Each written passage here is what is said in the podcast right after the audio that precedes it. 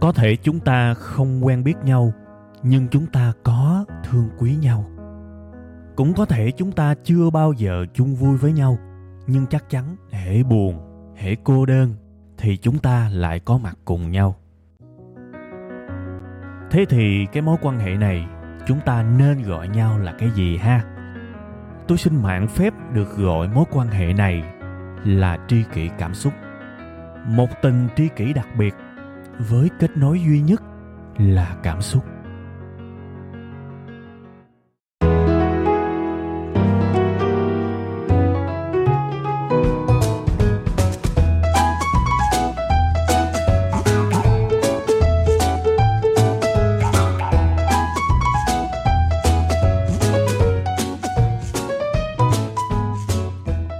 Xin mến chào tất cả quý vị và các bạn. Chào mừng tất cả quý vị và các bạn đã quay trở lại với Tri Kỳ Cảm Xúc. Chương trình rất thân thuộc, thân quen được phát sóng đều đặn vào 7 giờ sáng thứ hai tại trang web là tri kỳ cảm xúc.com.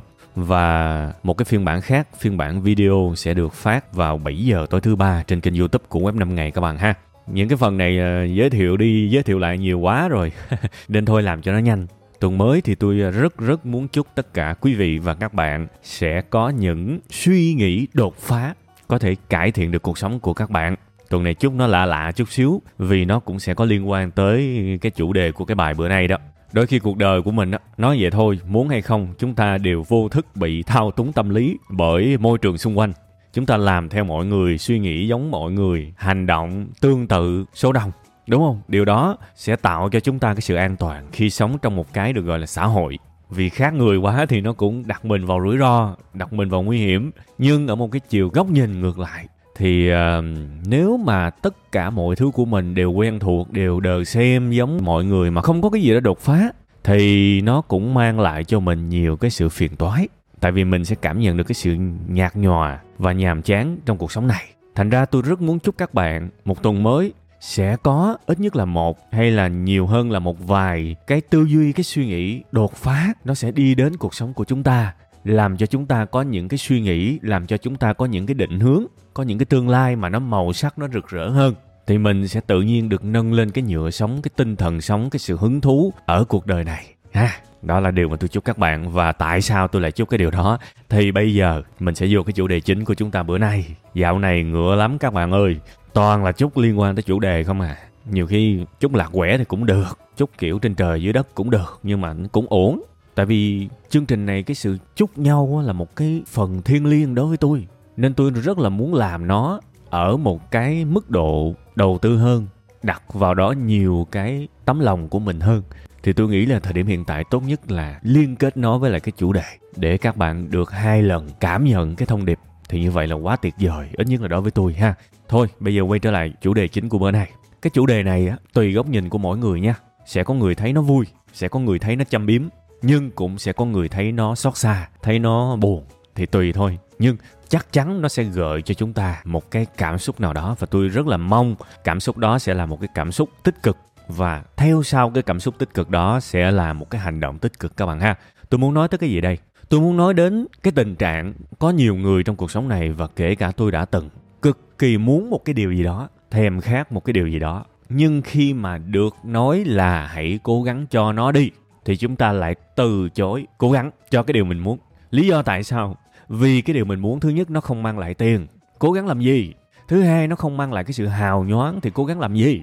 Mặc dù mình thèm cái điều đó muốn chết đi được, nhưng bởi vì nó không mang lại tiền, thôi tôi không làm nó không mang lại sự nổi tiếng, sự hào nhoáng, sự rực rỡ. Thôi, tôi không làm. Thì thôi, thà là không làm thì thôi, chịu luôn đi. No. Ít ngày sau lại rên. Trời, tôi muốn cái này quá. Thì kêu cố gắng đi. Thôi thôi, không cố gắng đâu, không cố gắng đâu. Không có tiền, không cố gắng. Nó kỳ cục, nó lạ lùng. Và mình đưa mình vào một cái thế nó nó ngộ nghĩnh lắm các bạn. Thật là ngộ nghĩnh. Nhiều người chắc cũng chưa hiểu hoàn toàn cái những điều tôi đang nói đâu. Thì bây giờ mình vô cái ví dụ. Có quá nhiều người đã tâm sự với tôi là họ cảm thấy chán nản vì cuộc sống của họ quá nhàm chán quá buồn chán, quá tẻ nhạt, quá vô vị, quá không ý nghĩa. Và họ thống thiết hỏi tôi là, em nên làm gì bây giờ? Hoặc là anh nên làm gì bây giờ? Chị nên làm gì bây giờ? Trời ơi, tôi nghe mấy câu hỏi này tôi rất là quýu luôn á. Vì, thưa các bạn, tôi không chỉ nghe cái câu, cái từ họ nói, đọc những gì họ viết, mà tôi biết đằng sau cái thái độ đó là cái gì. Và vì cái thái độ đằng sau những cái câu từ đó, nên tôi rất là ngại cho những cái câu trả lời đáp ứng cái câu hỏi đó. Để tôi nói sâu hơn cho bạn nghe thực chất là tôi chỉ trả lời vài trường hợp thôi. Và thường khi trả lời, những người hỏi tôi là đời họ chán quá, họ phải làm sao á? Thì tôi luôn hỏi lại một câu là bạn muốn biết câu trả lời thiệt đúng không? Hay là bạn chỉ đang muốn bộc lộ tâm trạng thôi? Nếu bạn đang bộc lộ tâm trạng thì tôi nghe. Vì tôi cũng đang thắc mắc là không biết là bạn đang muốn một câu trả lời hay là bạn chỉ đang muốn bộc lộ thôi, vì không phải ai hỏi cũng để có câu trả lời. Câu hỏi đôi khi không được dùng để hỏi, mà được dùng đơn giản chỉ để bộc lộ cảm xúc thôi và đó là những trường hợp người ta không cần câu trả lời, nên tôi phải hỏi lại cho nó chắc. Thì trăm phần trăm họ nói là không. Tôi hỏi, em hỏi, anh hỏi, chị hỏi là muốn một lời góp ý thẳng thắn. Hãy trả lời đi. Đại khái là vậy. Đại khái nha, chứ ngoài đời không có ai nói cái câu là hãy trả lời đi đâu. Này lên chương trình cho nó drama xíu, cho nó vui. Đó. Thì theo tiếp cái mạch của câu chuyện, khi mà tôi biết người ta muốn một câu trả lời thực sự, thì bắt đầu lúc này tôi mới trả lời. Tôi bảo là nếu cuộc đời của bạn đang quá nhàm chán, quá vô vị, thì hãy làm một cái gì đó vui đi. Hãy làm một cái gì đó theo bạn là vui và nó lành mạnh, chấm hết. Tức là mình sai ở đâu thì mình sửa ở đó, vấn đề ở đâu thì mình khắc phục ở đó, câu hỏi ở đâu thì trả lời ở đó. Đó là cách sống trực tiếp, trực diện, đơn giản. Và cụ thể, hãy kiếm một nhóm chơi thể thao đi. Kiếm một cái cộng đồng nào đó đi. Một cái nhóm đá banh, cầu lông, cờ tướng gì đó. Bạn thích cái gì bạn tham gia đi. Hoặc nếu biết nhạc cụ, hãy kiếm một cái band nhạc nào đó đi.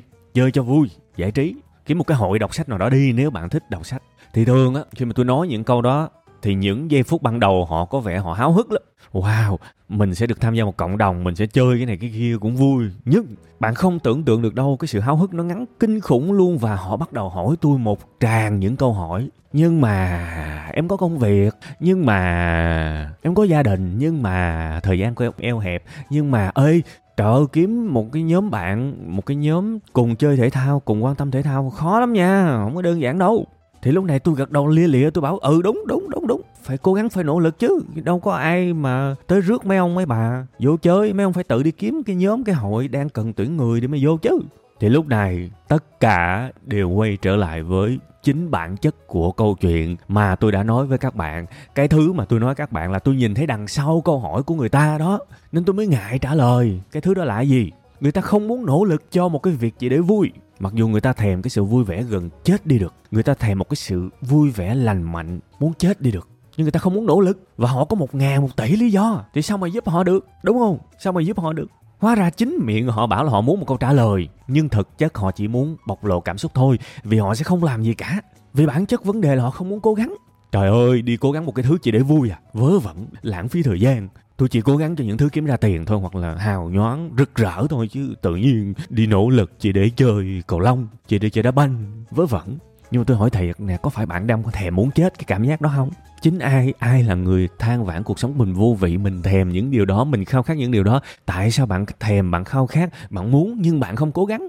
Cái nền consumerism, cái văn hóa tiêu dùng, cái văn hóa kiếm tiền, nó làm cho chúng ta quy mọi thứ về tiền. Và có những người có những cái tư duy mà đối với tôi á, thực sự nó rất là khổ luôn á. Cứ có tiền thì tôi mới làm, không tiền tôi không làm tự nhiên mình bó hẹp cuộc sống của mình qua lăng kính, qua cái cặp kính của cái tờ tiền. Khổ vậy. Thì nếu bạn vui, nếu bạn hạnh phúc với cái điều đó thì tôi cũng không có gì để nói. Đằng này bạn không hạnh phúc thì bạn phải check lại cái niềm tin của mình chứ. Việc bạn tin vào cái điều đó là đúng hay sai. Nếu nó đúng thì mọi thứ phải chạy một cách hoàn hảo chứ. Đằng này bạn không vui. Và tôi đề nghị bạn một cái con đường vui thì bạn lại từ chối. Thì vấn đề ở đâu? Vấn đề ở chính các bạn. Cái niềm vui bây giờ đã được đặt quá thấp so với sự nổi tiếng, so với tiền bạc, so với những sự hào nhoáng mặc dù đó là thứ mình vô cùng cần luôn, nhưng mình mặc kệ nó mình thô bạo, bỏ qua cái nhu cầu của cá nhân mình. Mình từ chối cố gắng cho một cái thứ đơn giản là để vui, một cách lành mạnh. Thì cái hậu quả thì mình phải gánh thôi chứ, đời mình sẽ thiếu cái kiểu niềm vui như vậy vì mình đã chọn đi đến nó để nỗ lực cho nó đâu. Thì cái gì mình không cố gắng mà mình chỉ ngồi mình muốn, thì mình làm sao mình có? Chuyện đó rất bình thường không thể nào mà bạn chỉ ngồi đó bạn muốn và người ta tới người ta dâng cho bạn cái kiểu niềm vui đó không bao giờ, không bao giờ, không bao giờ có, hiểu dùm. Thành ra từ những cái câu chuyện như thế này rất là buồn khi phải tạm, tổng kết, tạm rút ra những cái bài học mà chính bản thân tôi cũng đã học. Đó là gì? Phần lớn mọi người sẽ cố gắng khi họ được trả tiền, khi họ được trả tình, khi họ được trả bằng quyền lực, hay đại khái những cái thứ hào nhoáng như vậy. Và sẽ có rất rất nhiều người từ chối cố gắng nếu biết được mình chỉ được trả lại một cái điều đơn giản bình dị thì mình sẽ từ chối cố gắng mặc dù mình rất cần cái kiểu đơn giản bình dị đó nhưng thôi không làm đâu đi kiếm tiền cho vui. Kiếm tiền vui tự nhiên chơi lãng phí thời gian lạ lùng đúng không? À, khúc này thốn nha khúc này buồn nha. Mình cần nó quá trời luôn mà mình cứ làm như thế là cố gắng cho nó là cái sự lãng phí kinh khủng lắm vậy. Tất cả chúng ta đều cần phải thay đổi ở cái chỗ này các bạn ta phải thực sự hiểu được cái sự cần thiết của những cái điều bình dị, những cái điều giản dị. Sẽ có những điều mình cần lắm, nhưng những người xung quanh không ai vỗ tay khi mình có nó, không ai trả tiền khi mình có nó. Nhưng nếu mình thực sự cần, thì mình nên cố gắng cho nó chứ. Tại sao mình cần mà mình không nỗ lực cho nó? Để rồi mình đẩy cuộc đời của mình vào một cái tình trạng vô cùng thiếu sức sống, vô cùng nhạt nhòa, vô cùng thiếu màu sắc. Chỉ biết đi làm rồi về rồi ngủ, đi làm rồi về rồi ngủ, làm về ngủ. Ủa ai gây ra cái sự nhàm chán đó? Mình chứ ai. Và cái nguyên nhân gốc rễ á, chính là cái nhận thức cái cách suy nghĩ của mình về cái việc tôi từ chối cố gắng cho những thứ không có tiền không có hào nhoáng không có rung rinh lung linh. Bậy quá bậy thiệt luôn bậy. Có nhiều người cũng tâm sự với tôi. Một cái câu chuyện vừa khác vừa giống vừa quen vừa lạ. Đó là gì? Họ cảm thấy họ có vấn đề về sức khỏe. Họ cảm nhận được là sức khỏe của họ đang yếu dần. Họ cảm nhận được là sau 30 tuổi rồi tiến tới 35, tiến tới 40 và sau đó sức khỏe đi xuống rất rõ rệt. Họ muốn khỏe quá, họ muốn khỏe vô cùng. Họ hỏi tôi giờ phải làm sao? Tôi lại quýu tiếp vì tôi biết họ muốn hỏi cái gì. Nhưng mà tôi lại khờ dại trả lời theo kiểu truyền thống nữa rồi. Tôi lại hỏi là bạn hỏi thiệt đúng không? Họ gật đầu và tôi lại trả lời thì bây giờ mình không khỏe thì mình cần phải có những cái mục tiêu về dinh dưỡng ăn những thứ tốt thay vì những thứ ngon nếu dung hòa được một cái thứ vừa tốt vừa ngon thì quá tốt, nhưng nếu phải chọn thì chọn ăn thứ tốt, chứ không ăn thứ ngon. Thứ hai, phải tập trung những cái vấn đề về thể chất, phải tập luyện, phải vận động, phải đốt calo, đúng không? Những câu trả lời của tôi quá dễ để ai cũng có thể trả lời được. Và tôi biết tôi chỉ trả lời cho có thôi, vì chưa chắc là mọi người sẽ nghe những gì tôi nói. Bằng chứng là sau khi tôi trả lời xong, thì tôi cũng đoán được luôn sẽ là một tràng những lời giải thích nhưng mà ăn cực lắm, thời gian eo hẹp, giờ phải phân loại đồ ăn, tính giá trị dinh dưỡng, rồi phải tập ăn rau. Sao mà làm được? Rồi bắt đầu phải dành thời gian đi tập thể dục nữa hả? Không được đâu, cái này mình làm không được đâu, phải cố gắng dữ lắm. Thì tôi mới trả lời tiếp một cái câu quen thuộc, phải cố gắng chứ. Nhưng họ từ chối cố gắng. Tại vì sao? Cái thực đơn dinh dưỡng lành mạnh nó không có được trả tiền nó không được cuộc đời này trả tiền để chúng ta làm cái việc đó. Nó không được tôn vinh, dữ dội, giống như là khi bạn lên chức trưởng phòng. Nó không đủ hấp dẫn bằng đúng không? Cái việc tập thể dục sao mà so sánh được cái mức độ hào nhoáng so với việc bạn là người nổi tiếng? Nên là thôi, than than vậy thôi. Chứ mình cũng sẽ vẫn đi làm, mình sẽ vẫn đặt mục tiêu kiếm tiền, đặt mục tiêu lên chức và mình kể bà sức khỏe, đúng không? Tôi từ chối cố gắng cho cái việc kia. Chịu thôi thì hậu quả là sức khỏe sẽ càng ngày càng yếu dần, không tránh khỏi được. Nhưng mà tôi nói các bạn nghe cái chỗ này nè, có cái điều trái khoái là vậy. Thực ra, khi mà mình làm theo cái thực đơn dinh dưỡng mình ăn, bạn có nghĩ là nó dễ hơn rất nhiều so với việc thành thạo một chuyên môn, đúng không? Cái việc mà mình nghiên cứu về dinh dưỡng, thậm chí là mình thuê một người thiết kế cho mình một cái chế độ ăn và mình làm theo, thì trầy trật dữ lắm, là một năm là mình quen. Trong khi đó học một cái chuyên môn cần tới 4 năm, cần tới thời gian thực tập cần tới cái việc làm uh, đi làm thử việc này nọ làm bao nhiêu năm mà mới pro được? Có nghĩa là một bên cần maximum là một năm là giỏi còn một bên có thể cần tới sáu bảy năm mới giỏi được. Vậy mà người ta vẫn bảo là cái thứ ở cái bên một năm là cái bên khó quá thôi mình làm không được đâu mình không thể làm được abc mấy ông cô nội mấy ông xạo ve kêu luôn. Cái câu trả lời đúng là mình từ chối làm. Không có câu nào đúng hơn mình từ chối làm. Một cái ý kiến mà chưa bao giờ tôi nghĩ chưa bao giờ sai cả và tôi khoái cái ý kiến này lắm khi muốn thì tìm cách không muốn thì tìm cớ.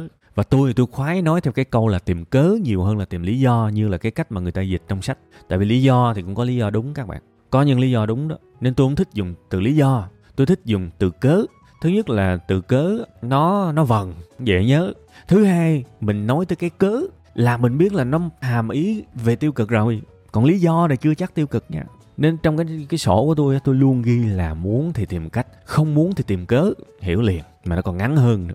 Và khi bạn có quá nhiều cớ cớ thứ nhất, cớ thứ hai, cớ thứ ba, cớ thứ tư, thì điều đó có nghĩa là bạn không muốn làm nó, mặc dù bạn rất muốn có nó. Cái này mới chua nè, tôi rất muốn có nó nhưng tôi không muốn làm cái gì để có nó.